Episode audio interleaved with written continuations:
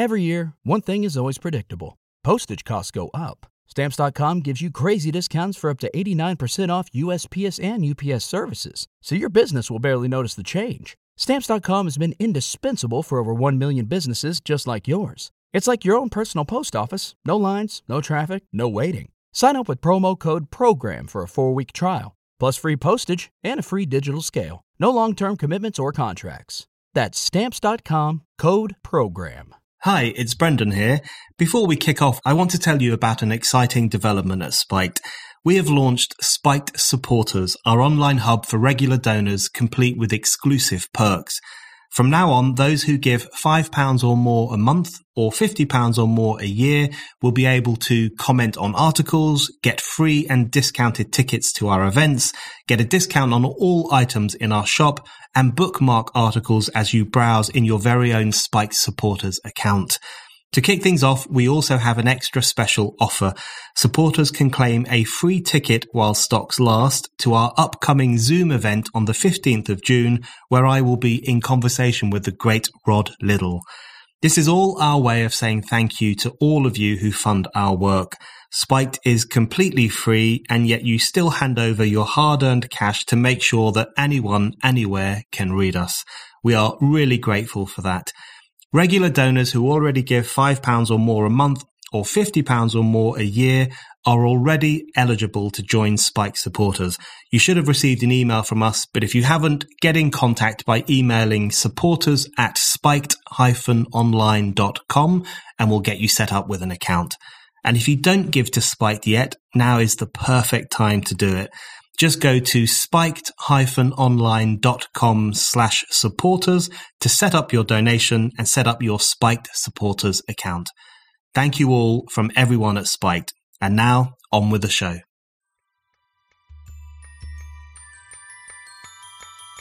The woke agenda and the descent into identity politics has been an absolute disaster mm-hmm. for the left in terms of alienating so many millions of working class people who don't understand the obsession with these things. It's been divisive and it's been regressive and I think the left is paying a huge price for it. And the whole kind of woke thing is essentially about people trying to gain some sort of social kudos. People just sit on their iPhone and tap out a tweet and think that's done it for me in my daily fight against social injustice.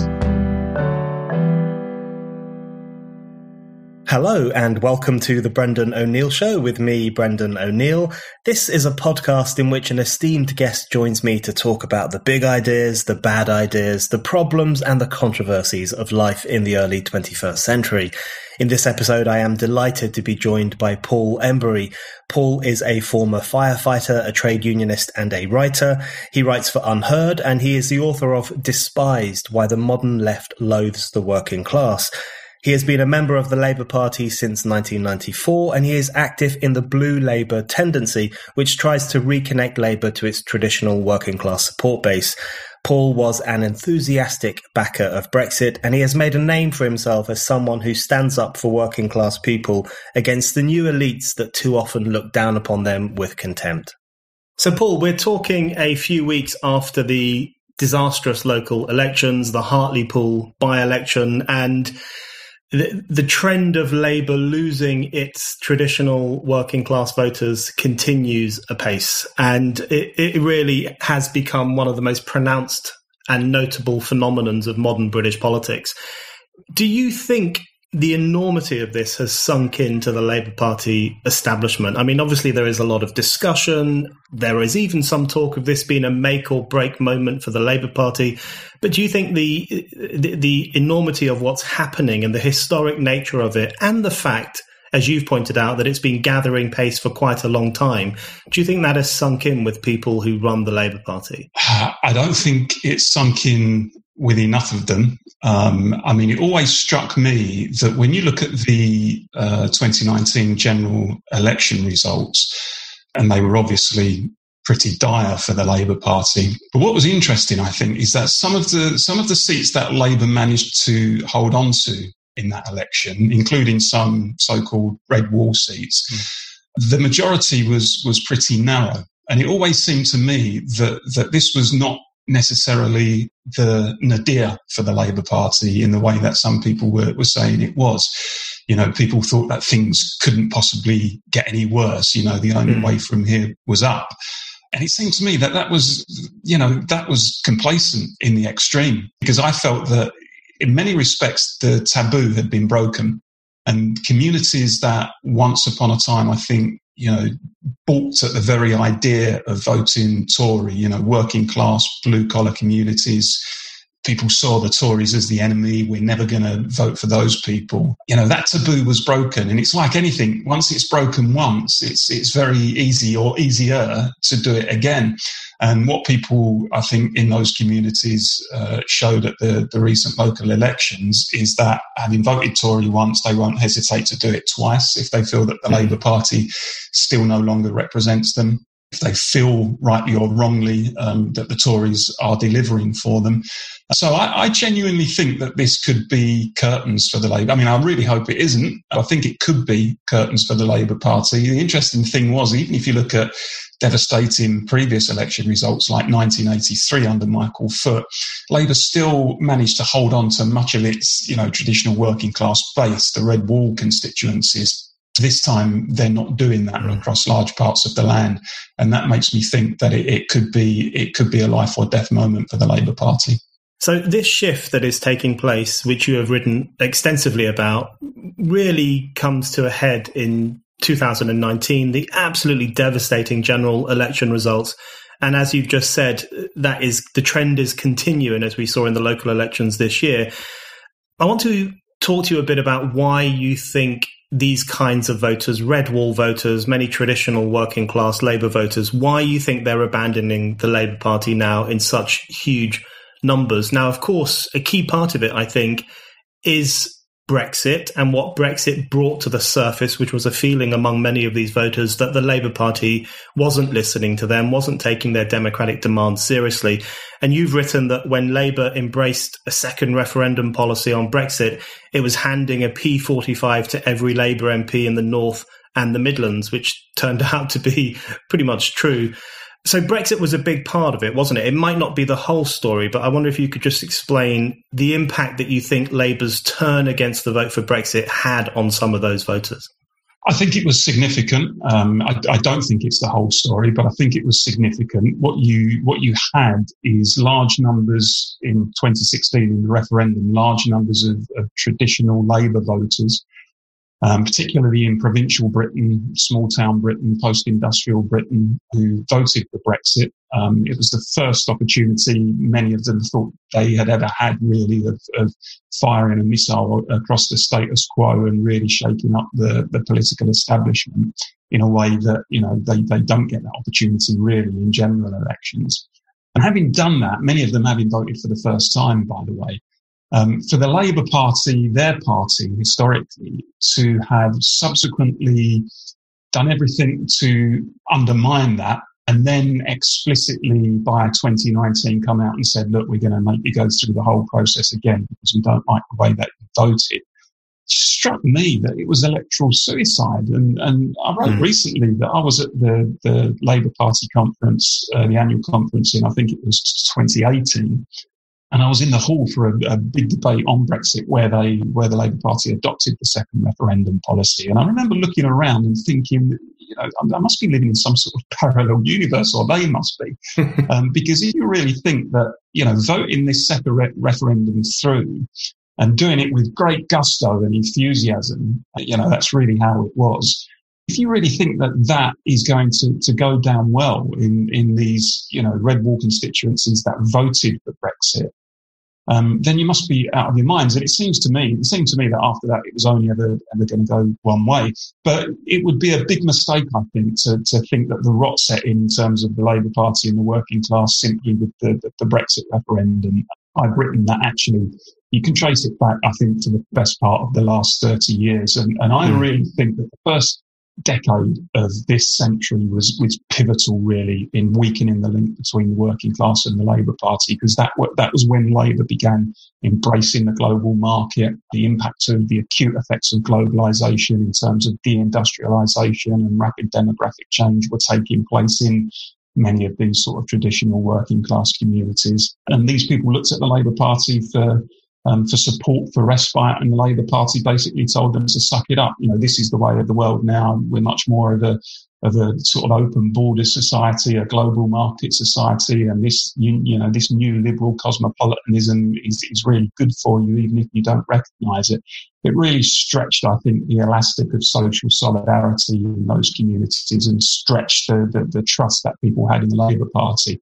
So that's been going on now for, for at least a couple of decades. Uh, and until people in the Labour Party understand that and don't just attribute the current predicament to Corbyn or just to Brexit, then, then they're not going to work out what's the right path back.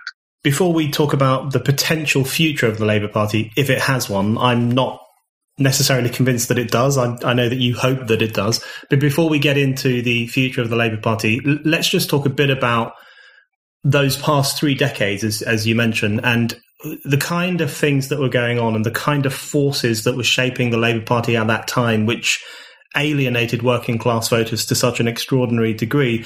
So you've written about the fact that you know, Labour voters have been turning against Labour for quite a long time. They didn't originally go to the Tories. Some Labour voters gave their votes to even to the BNP. Many of them gave their votes to UKIP, largely as a way of demanding essentially a bit more of a say on the European Union, on issues of globalization, on those kinds of things that they were told they weren't allowed to talk about, they didn't know enough about. So they have for a while been looking for a vehicle through which they could say something about the Labour Party, how they view the Labour Party, about their sense of frustration, and then eventually it gets switched into votes for the Tory Party. And as you say, that really does represent a dam breaking. And, and once that that has happened, then there's potentially no going back. So if we look at those past 30 years, so we're looking at Blair, Brown, all the various other things that happened in that period, what would you say were the defining factors of Labour's turn or rather the working classes turn away from Labour? Was it the fact that it became an increasingly middle class party, a professionalized party, a party that was staffed by people who didn't understand working class voters, as well as one that was embracing political ideologies that were alien to working class voters? How would you define that block of time in terms of what built up in in terms of the frustration between the working classes and the Labour Party? I think it was all of those things to varying degrees. Um, I mean, the, the, the Labour Party, as, as I've written, has always historically been a compromise between, as I've described it, Hartlepool and Hampstead. So, you know, it was created for, for the working class as a vehicle to, to advance the interests of the working class, but it's always managed um, to attract a layer of support from, you know, the more middle class, um, educated graduates, more liberal, um, metropolitan based people. And, and I think actually it's, it's been the better for that. Uh, I've never argued that all Labour has to do is appeal to, you know, the old traditional working class blue collar vote and, you know, it's going to storm to victory at an election. I think it's, it's performed best at elections when it's managed to, to hold those two elements of the coalition together. I think what's happened actually over the last 30 years is that coalition has become completely unbalanced um, mm. and the Labour Party has become itself much more geared towards the priorities and demands of the Hampstead element uh, and always thought that the Hartlepool element would stay on board, you know, because they've got nowhere else mm. to go. Um, but actually, as we've seen, that's not what happened. I mean, the first decade of, of this century, millions of traditional voters, Labour voters, just started to abstain, or as you say, they went to the BNP or UKIP. Didn't for a long period go to the to the Tory party because of that stigma. I think that was always uh, attached to the Tory party. But when the Tories said in 2019 we're going to get Brexit done, then you know people people felt in their own minds it was right to, to put their trust in the Tories. And as I say, having done that once, they won't hesitate to, to do it again, as we've seen. But during that time, so you had this sort of embrace of the, the global market and the impact that that had in terms of deindustrialization and thousands of, of you know blue collar jobs being shipped abroad and, and the way that that really tore up the, the social fabric, I think, of many, you know, working class communities. You had the rapid demographic change in, in some of these communities where people were told, you know, this is cultural enrichment and you need to embrace it. And if you don't, you're really a, a nativist or a bigot or some sort of reactionary.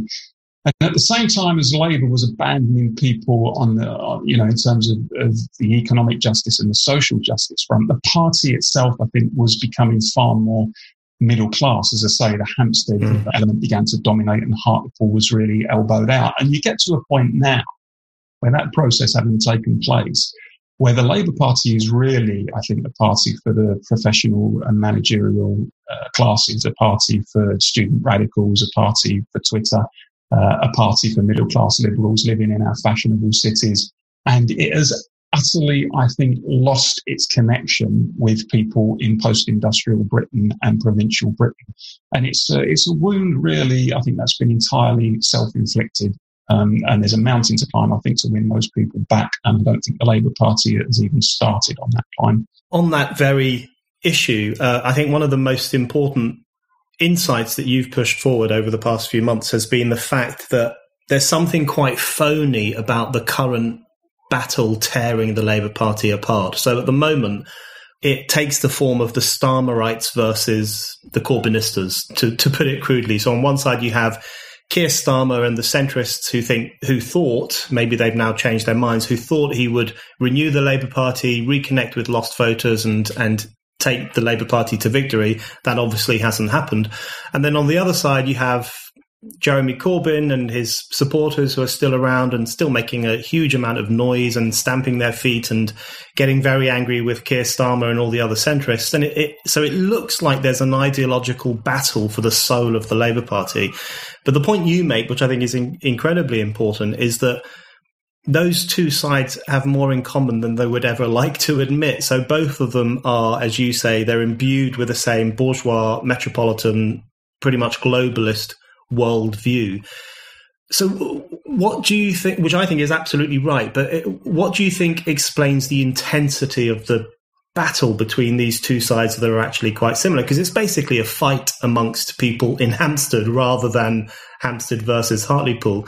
Is it the narcissism of small differences? Is it just this bitterness that is sweeping the Labour Party because it is becoming so distant from power?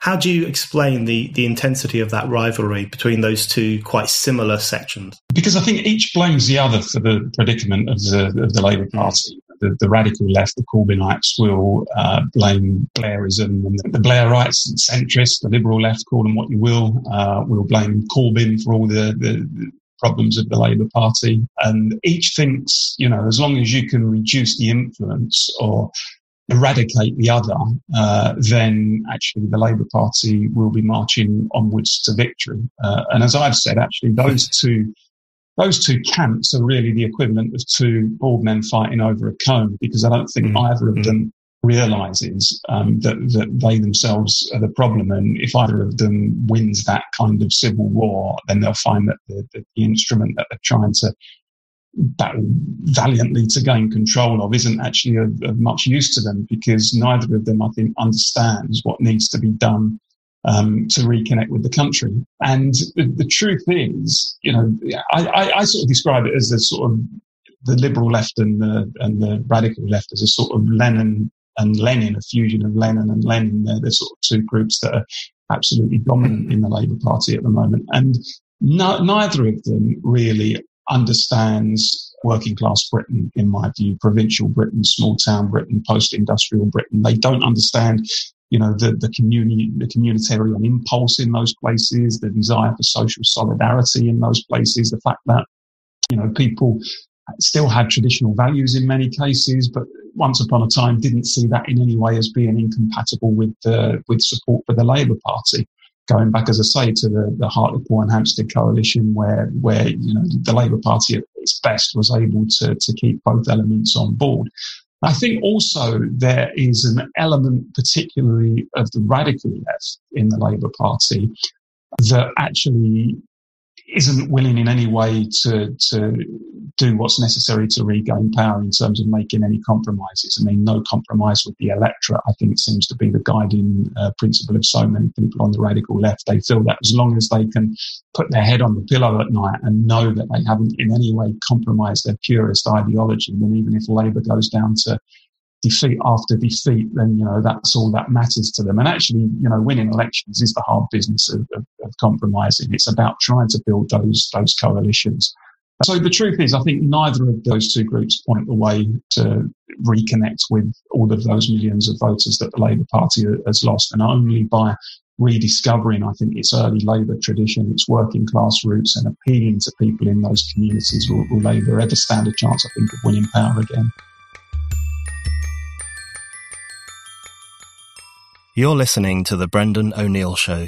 If you like this podcast and Spiked's other podcasts, and also the articles and essays that Spiked publishes every day, please think about giving us a donation. Spiked's content is free and we want to keep it free, and donations really help us to do that.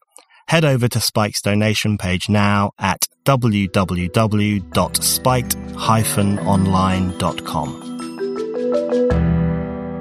I want to ask you about the radical left side of the Labour Party, the activist base, the kind of noisy cliques who were very influential in the party for a few years under Jeremy Corbyn and are still clinging on. I completely agree. I think there's almost a nihilistic element here where they seem to be driven by a desire to vindicate their past positions, to vindicate the era of Corbyn, rather than by any idea of what might benefit the Labour Party, how they might reconnect with working class voters, is that they have this incredibly self serving, self destructive approach to the current problems of the Labour Party. But you've written about how whoever leads the Labour Party at the moment, they're going to face the problem of the membership and the problem of this activist base because there was a huge intake of members. There was a study a couple of years ago which found that the membership under Jeremy Corbyn was even more middle class than it had been under Tony Blair in terms of, you know, the graduates who were coming in, you know, especially young middle class graduates with a very a supposedly radical view of life, radical view of identity, radical view of politics. And, and those people are going to be a problem regardless of who's in charge. What do you think is the answer to that? Because a purge is obviously never a good thing and would create even more conflict. But there is a genuine problem here where you have pretty self interested middle class radicals almost self consciously holding the party back because they are so reluctant to see it go in a direction which in any way deviates from their view of the world. Yes, I, I agree that you know the last thing uh, the Labour Party needs is is a purge. I'm not in favour of purges. I've been mm. I've personally been the victim of, of a purge in uh, in my own uh, in my own career, so I don't mm. particularly think they are they are good things. I mean, I, I think you know I think there are, are, are times when actually it's necessary to, to take action against elements within a within a political party. If you know for example they are entryists uh, if they've deliberately infiltrated a, a particular party uh, from another organisation because they know they would never win on their own ticket and they're being dishonest about their motives. Now, I think there's some justification there.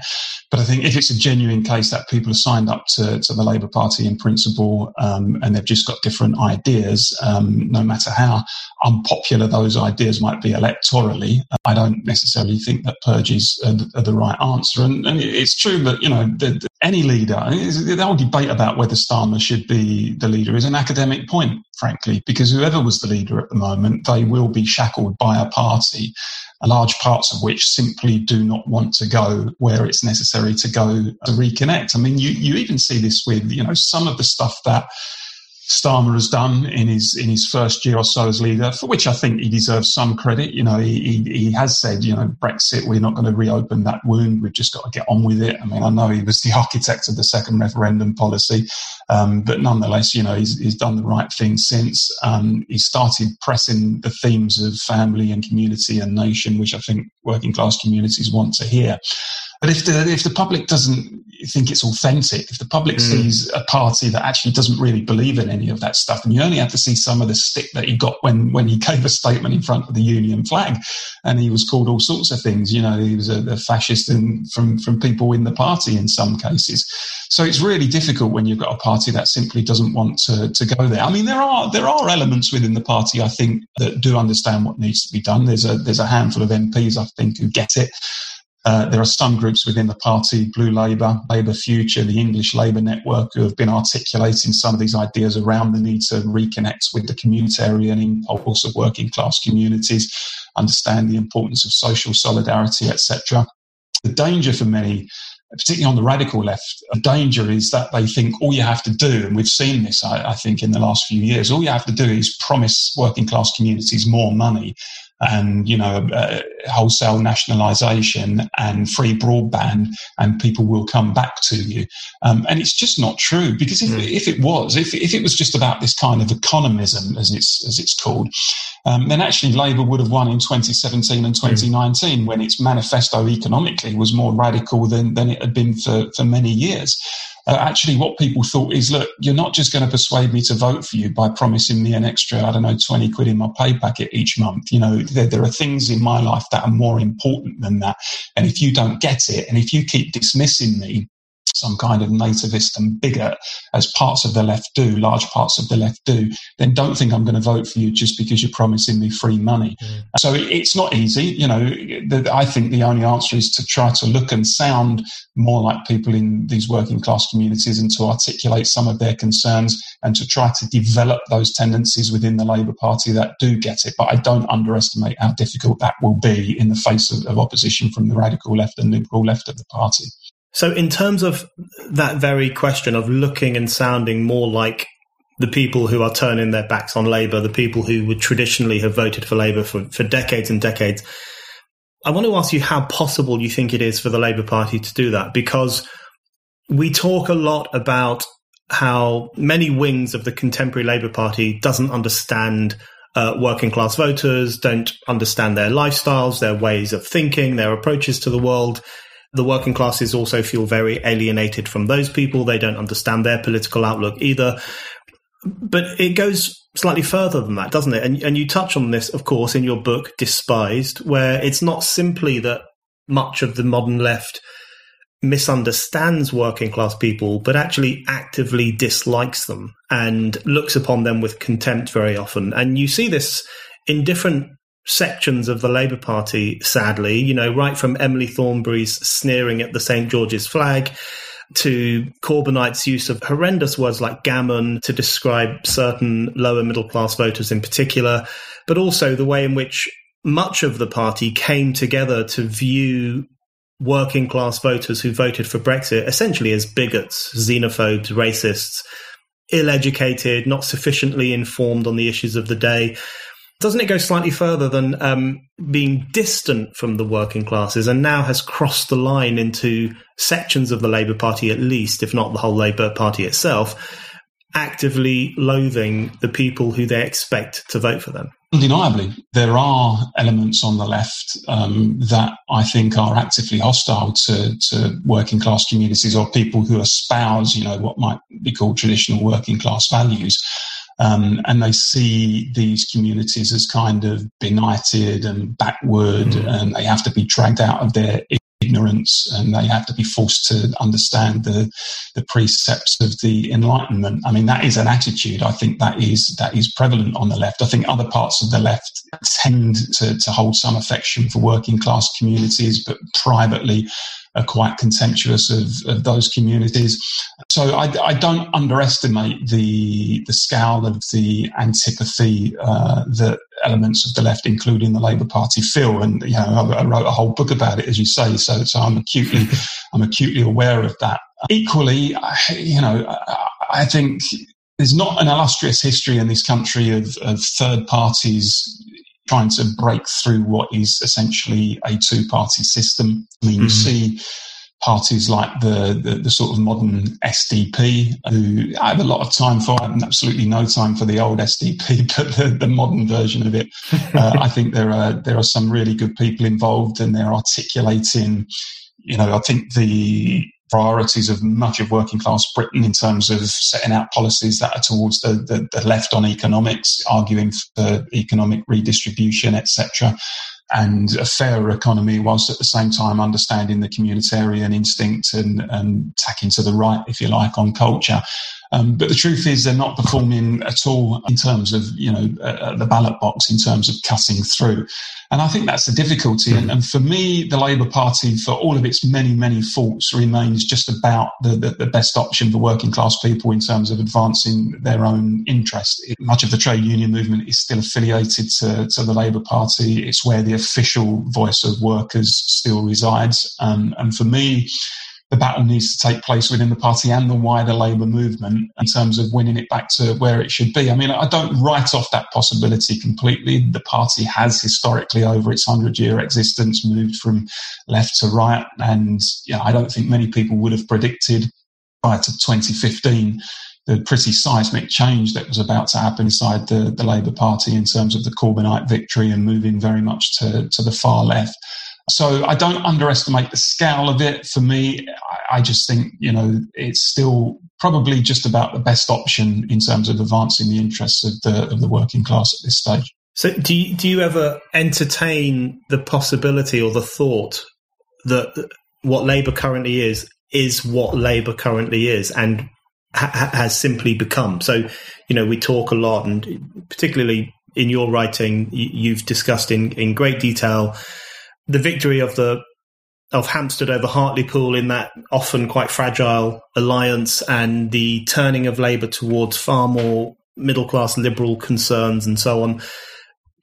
Maybe that's what Labour now is, you know, structurally, not simply by accident, not simply because these people uh, are, are noisier and more influential and the working classes have decided to switch to different parties over the past few decades but possibly that's what Labour structurally has become, which would that not raise the possibility that shifting it back to what it previously was might be a bit of a fool's errand? It could well be, and it, it, may prove to be the case that any attempt to reform the Labour Party, I mean, it mean you know, it needs an internal revolution. We can't tinker around the edges here. It needs mm. a complete radical ideological overhaul. And it may well be that that, um, that turns out to be a forlorn aim that, you know, we nobody is, is going to be able to, to shift the Labour Party back where it needs to go. But I, I tend to take heart sometimes from a number of people who have said to me, for example, within the Labour movement, members of the Labour Party, trade union activists who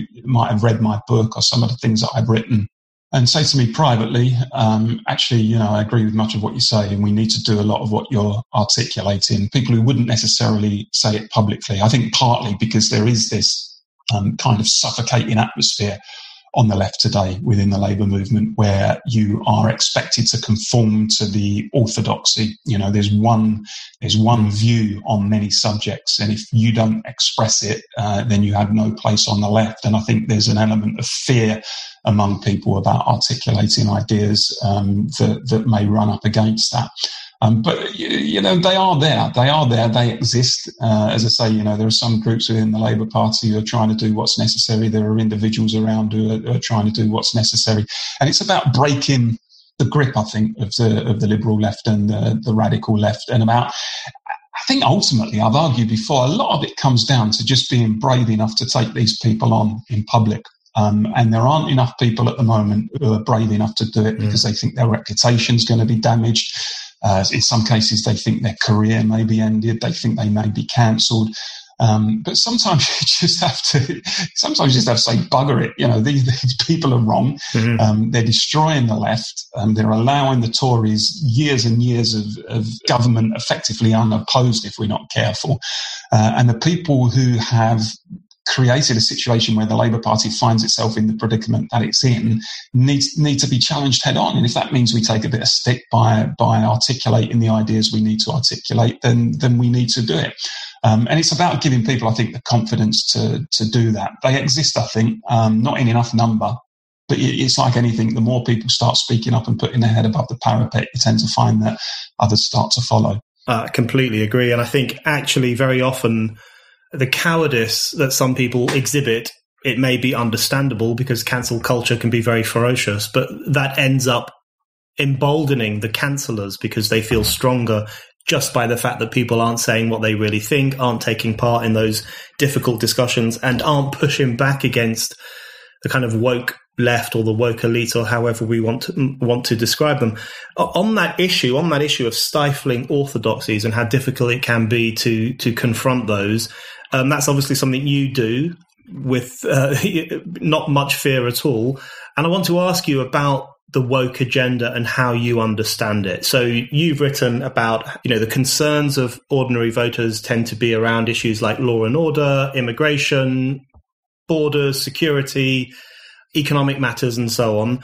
Whereas what you have on much of the left now is an obsession with identity politics, the LGBT issue, particularly the transgender issue, issues like climate change, issues like Palestine.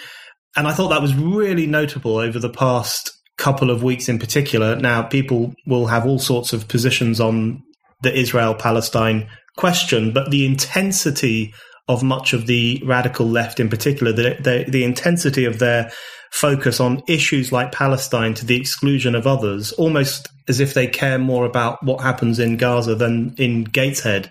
I think all of that makes an impression on voters that there is an obsession with fairly eccentric or or strange issues rather than with the things that working class voters want to talk about. Is that how you understand the woke agenda and, and the and the reason why it makes so many voters feel alienated from that kind of politics? Yeah, I, I, think the focus on some of these, you know, what you might call more middle class issues, more middle class pursuits, is is a direct symptom of the fact that the movement itself has you know, over over time, become so more middle class, become so more kind of rooted in the in in the fashionable cities and the university towns so more kind of cosmopolitan liberal in its general outlook in life, graduate based. And, and so the interests of that cohort of people, if you like, have come to dominate the agenda for much of the left. I mean, I, I certainly don't argue that you shouldn't on the left discuss these mm. issues. It's absolutely a place to discuss the Israel Palestine conflict. Um, and you know the, the, issues around LGBT rights and migrant rights. Those debates should not be off limits. My argument has always been no serious political party looking to appeal to the mainstream in this country and looking to win an election should put those issues front and center over the issues, uh, the everyday issues that stress ordinary working class families, you know, jobs and wages and law and order and immigration and national security, the things that actually are the priorities of, of most people when they go into the, the ballot box and vote, but actually the issues that cause many left activists to stare down at the ground and shuffle their shoes in embarrassment when they come up on the doorstep you know, for, for me, the, the, the woke agenda and the descent into identity politics has been an absolute disaster mm-hmm. for the left in terms of alienating so many millions of working class people who don't understand the obsession with these things. Uh, it's been divisive uh, and it's been regressive, and I think the left is paying a huge price for it. And and the whole kind of woke thing for me is is essentially about people trying to gain some sort of social kudos by being seen to express a fashionable political or moral opinion or by the same token denouncing someone yeah. for expressing an unfashionable um, political or moral opinion and often I think it's it's an impassive kind of politics. It, has got no it's got no resemblance to you know traditional grassroots organising, community organising, organising within the, the trade union movement, know, doing the hard yards of organising and trying to win support for your campaign. People just sit behind a keyboard or sit on their iPhone and tap out a tweet and think that's done it. That's done it for me in, in my daily fight against social injustice it's, it's, the worst kind of, of virtue signaling for me, and and it's coupled with this with this tendency to say you can't say that. Whereas once upon a time we we would argue with people and say I disagree with you, and here's why I disagree with you. Increasingly, there's a habit now of people to say you mustn't say that, or if you do say that, you, you're going to pay a price for it. And it's, you know, until people understand that, that they are speaking for a tiny minority with their obsession with, with some of these issues and, and their approach to them, then frankly, the labour movement has got no way back into the, into the hearts and the affections of, of many millions of working class people across this country. Spiked is publishing more than ever. Articles, interviews, book reviews, long reads, podcasts. Every week, Spiked is packed with brilliant content on the big issues and big themes of our time. And now there's a really simple way for you to keep yourself in the loop on everything that we publish by signing up to our daily newsletter. In the daily newsletter, you will receive a roundup of everything we publish that day, plus some exclusive commentary from the Spiked team. What's not to like? So stay on top of everything Spiked produces by signing up for our daily newsletter today. Just go to www.spiked-online.com slash newsletters. One of the most frustrating things, if when one criticizes the politics of wokeness, is that sections of the left will turn around and say, "Well, are you saying that working class communities don't care about gay rights and don't care about racial equality and don't care about these issues?" And of course, we're not saying that at all. And in fact, there are very high levels of tolerance across British society now for different kinds of relationships, for interracial marriage, for everyone having the exact same rights, regardless of their origins, regardless of their skin color. We all know there have been vast improvements in those social attitudes over the past 30 or 40 years. I think what, what I mean when I say that working class communities bristle against the woke agenda is precisely because, as you say, they recognize that it isn't about those previously progressive struggles for greater equality and greater freedom, but has become a culture of denunciation, a culture of an affected moral superiority on the part of the woke against the rabble and against those who are seen as having the wrong views. And I think people really dislike that attitude. I think another aspect of it that people are uncomfortable with is a feeling that the woke left or the radical left, or however we want to describe it, is anti British. Now, I don't want to demonize anyone for being insufficiently proud or insufficiently patriotic because you get into difficult territory when you do something like that. But the way in which there is this disdainful attitude towards British history, this tendency to say, well, Churchill was as bad as Hitler, don't you know? Um, the description of anyone who waves the Union flag as a flag shagger, and yet, the same people who use the term flag shagger will adorn themselves in the EU flag and the pride flag and, and so on. I think for lots of ordinary voters, there is a sense that Britain is a pretty good country.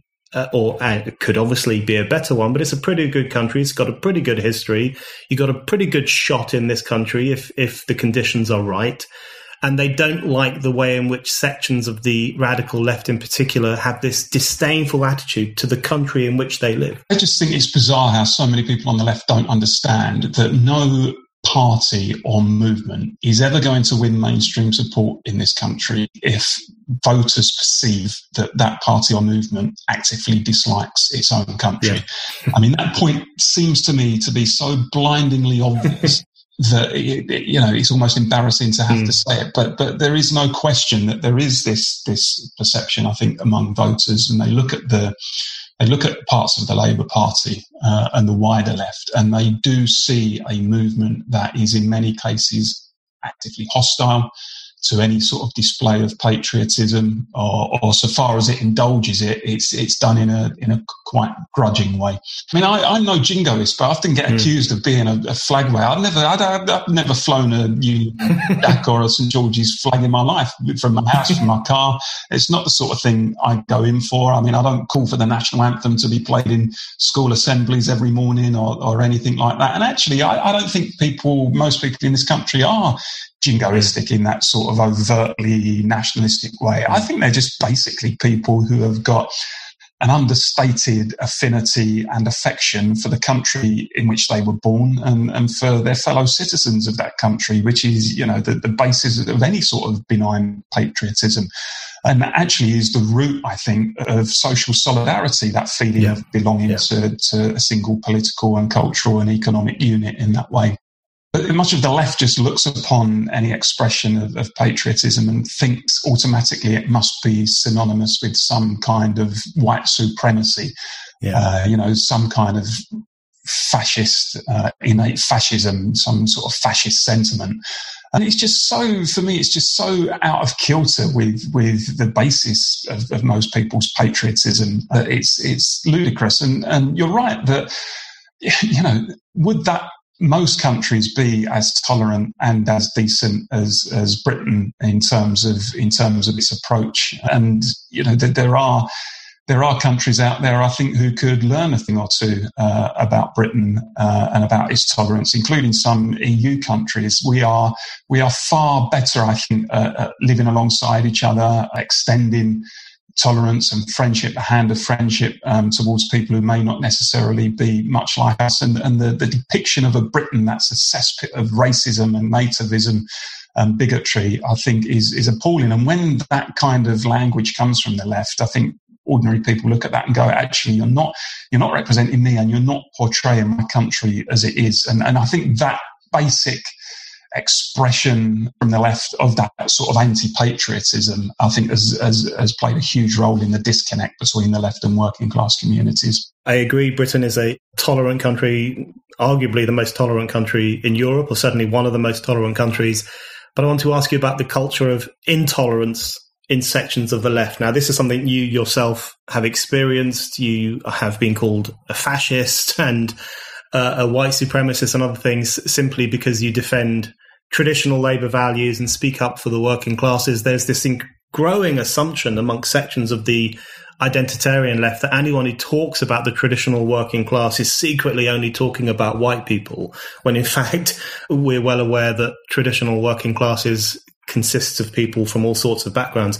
And then there are other issues on which there is this extraordinary intolerance as well. And a good example is the transgender issue. And I've often thought that even though this is a small issue in the scheme of things, there are not that many trans people. It really shouldn't be as much of a national focus as it has become. I think it's a good example of a symbolic issue of the problems facing the Labour Party, because a party which will not allow female members to have open critical discussions about gender and sex-based rights and the question of whether men can become women etc a party that as tony blair recently said amazingly a party that has no room for jk rowling a party that won't allow those kinds of discussions is really a party that is not going to connect with most ordinary people who will agree with the idea that trans people should have the right to live as freely as they please, but will disagree with the idea that biological males should play in women's sports or go into women's domestic violence shelters or take women's positions on all party women's shortlists and so on.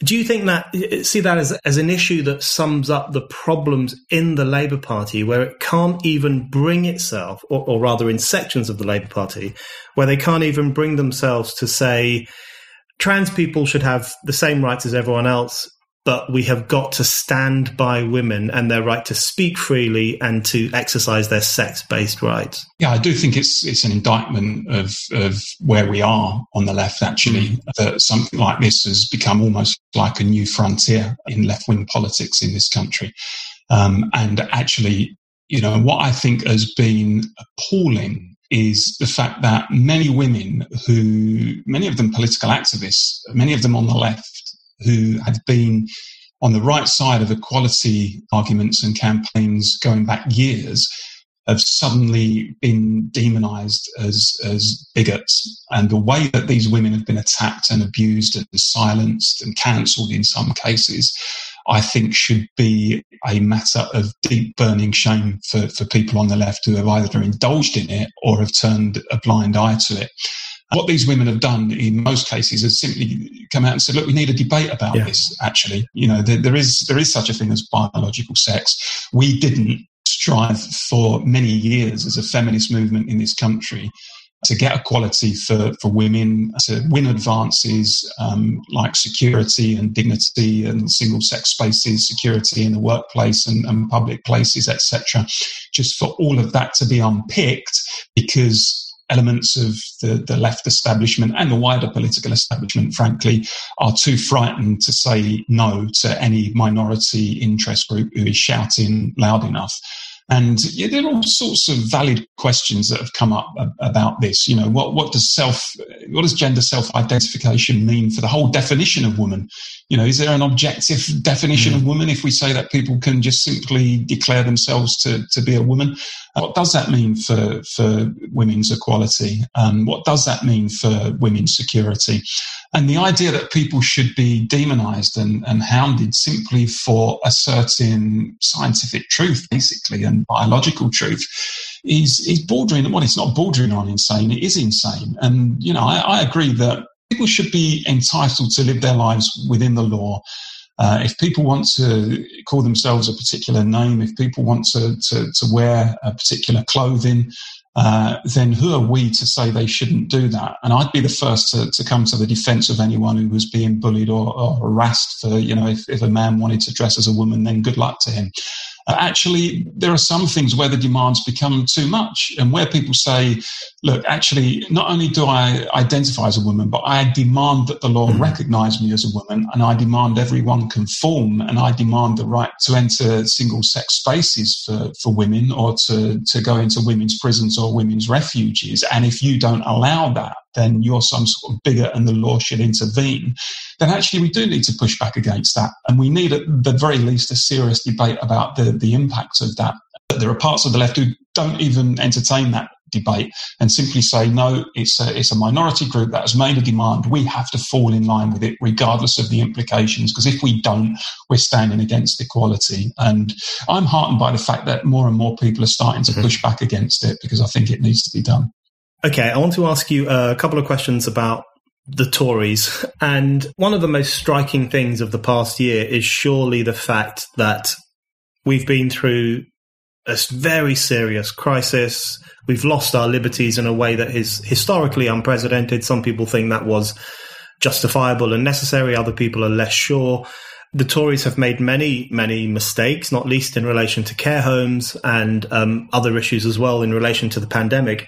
And yet, even in that kind of situation, Labour has not been able to make any serious headway and has not been able to chip away at the uh, popularity of the Tory party, which strikes me as quite extraordinary. And one of the things that Labour has tended to focus on, particularly over the past few weeks, is the issue of Tory sleaze, how much Boris's curtains cost, and who paid for his holiday or who paid for his housing renovations none of which really cut through with ordinary people. It's it felt like Labour and sections of the media were talking to themselves about those kinds of issues.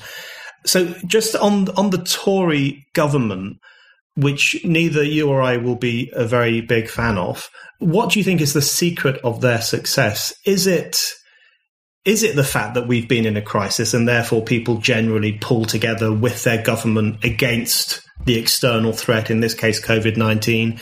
Is it that Labour is just so weak that it just can't make any grounds at all? What do you think explains the fairly well sustained popularity of the Tory party over the past 18 months? First of all, I think in the lead up to the general election, I think the Get Brexit Done mm. message hit home very, very hard and resonated in many communities that, that for years had voted Labour.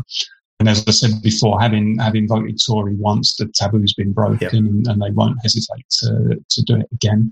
I think that they have been quite astute, and I don't necessarily believe for a second that they'll deliver on it, but I think they've been quite astute in terms of their messaging by recoiling from some of the old style kind of Thatcherite neoliberalism, rolling back the frontiers of the state, handing over everything to the private sector. There's no room for, for anything other than the smallest type of government in the functioning of the economy. What we've seen from the Tory party more recently is much more of an interventionist line. Um, you know, we're going to invest in infrastructure. You know, we're going to part nationalize, if you like, the uh, the railway network and some of this stuff. But at the same time as taking that approach on the economy, a more interventionist approach on the economy, I think their messaging has been successful in terms of some of the cultural mm. agenda, you know, recognizing that, yeah, there is a culture war going on in the country and it was launched by the liberal left and it's about time that we started pushing back against it. I think a lot of Tories are still cowards on that, mm. to be honest. One or two, I think, are speaking up. I think the likes of Liz Truss probably deserve some credit. But the Tories are not seen as being immersed in that sort of woke agenda and that identity politics in the way that the left are.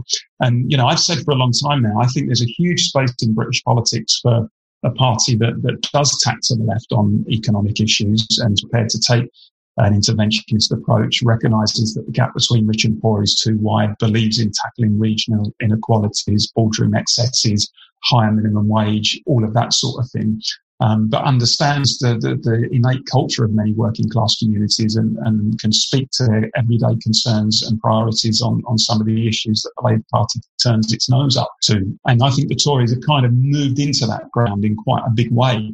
I think there's probably a bit of a battle raging in the in the mm-hmm. Tory party between that sort of Thatcherite libertarian wing, if you like, and the more sort of one nation type Tories who, who, are in favour of taking a more interventionist approach. I tend to think that in some in some ways, I think that Starmer should just adopt this sort of masochist approach where he says, "Look, what I'm going to do actually is I'm going to go out to some of these constituencies that we lost." I'm going to put myself in the market square. I'm not going to have, you know, the usual sort of bodyguards stopping people from from getting to me.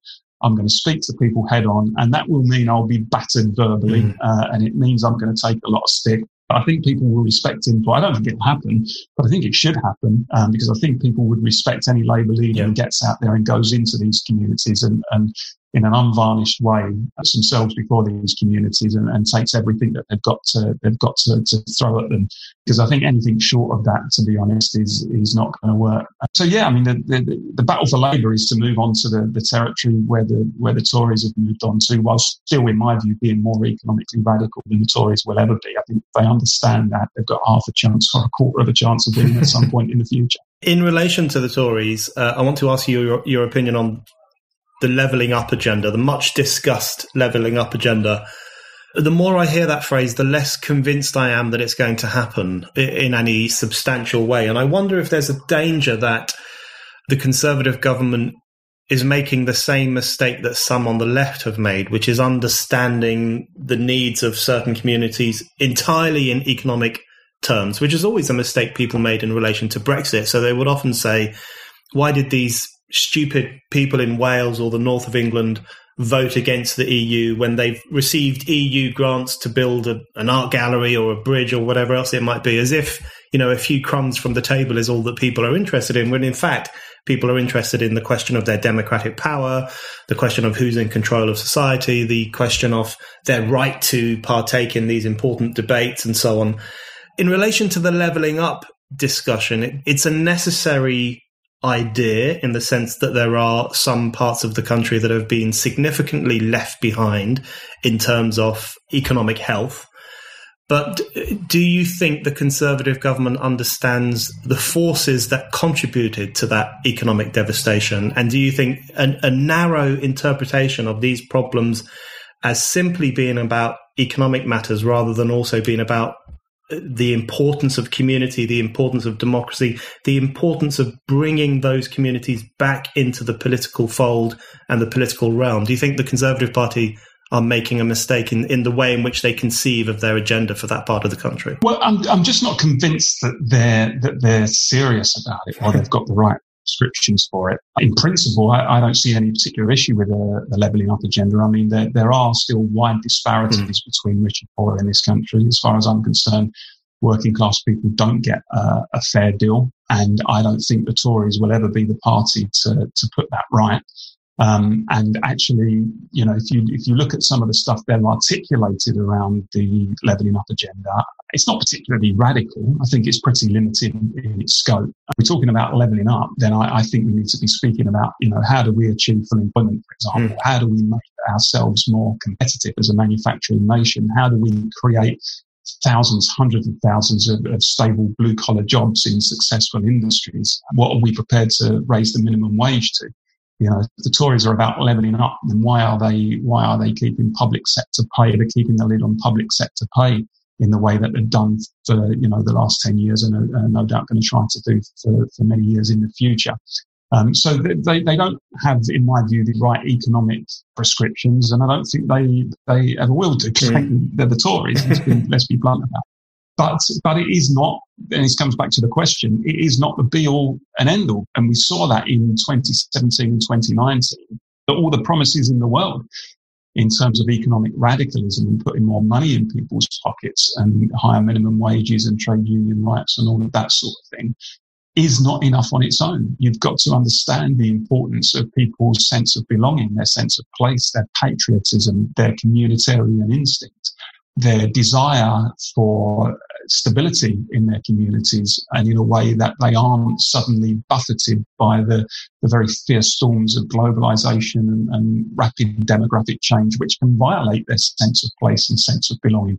And that if we're going to impose change in communities, whether it's economic or social change, we need to do it in such a way that it can be comfortably absorbed by those communities. And you know, Labour, Labour clearly hasn't understood that. I don't think necessarily the, the Tories do, but for as long as Labour doesn't present a serious alternative, then all the Tories will have to do is keep at least articulating the idea of levelling up and, and bringing economic fairness to these communities, and, and they're not going to face a serious threat. Okay, so my final question following on from that is about Brexit and the future. And one of the reasons that people like you and me were very excited about the vote for Brexit is firstly because it was a, a kick in the eye to the European Union, which deserved a kick in the eye, but also because it was in many ways a working class revolt, a, a, ballot box revolt by people who had been ignored or despised, as you say in your book, for far too long. And it was the, a restatement of working class power and uh, a working class democracy and a, a, demand to be taken seriously on the big issues of the day and the questions of uh, the constitution, borders, nationhood, and, and so on.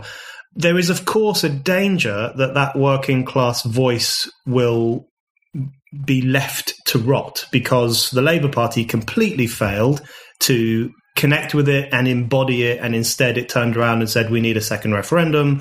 We think your vote should be voided because it was a mistake and we're going to vote again.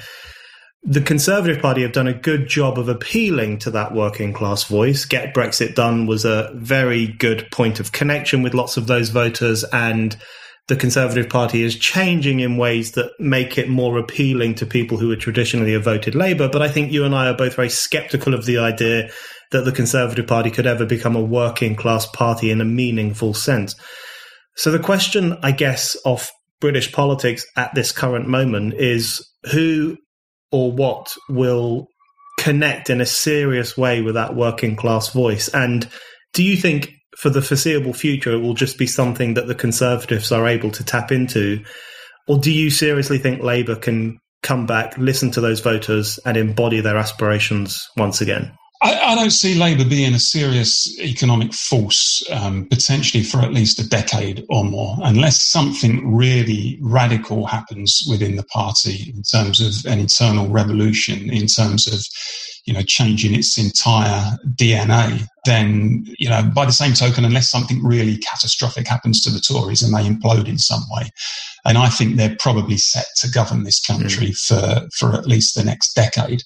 And I mean, on the on the Brexit issue, I think yes, you know, Keir Starmer. Um, I think he deserves credit for for saying that we can't reopen the wound and it's it's done, uh, and you know we've got to just get on with it. I don't think there are large parts of the party that are going to let him get away with that. I think there are parts of the party that will will try to refight that old battle.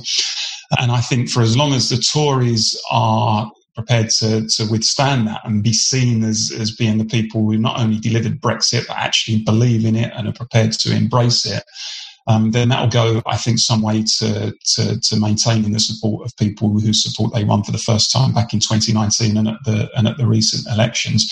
Uh, so at the moment, the Tories are, are, dominant. I mean, there's, there's no other way to look at it. The, the Tories are in charge. Um, they are, even with COVID and, you know, much of the fallout around that, they're still pretty dominant in the polls. Uh, and I think that that's an indictment of, of, just how far the Labour Party is from, from the mainstream vote in this country. And as I said at the beginning of the of the interview, you know, Labour is historically a, a, coalition of Hampstead and Hartlepool, uh, and for as long as its priorities are dominated by Hampstead, um, then it's going to be, I think, on the, the sidelines of British politics and, and not a serious viable alternative for, for government. Paul Embery, thank you very much. Thanks, Brendan.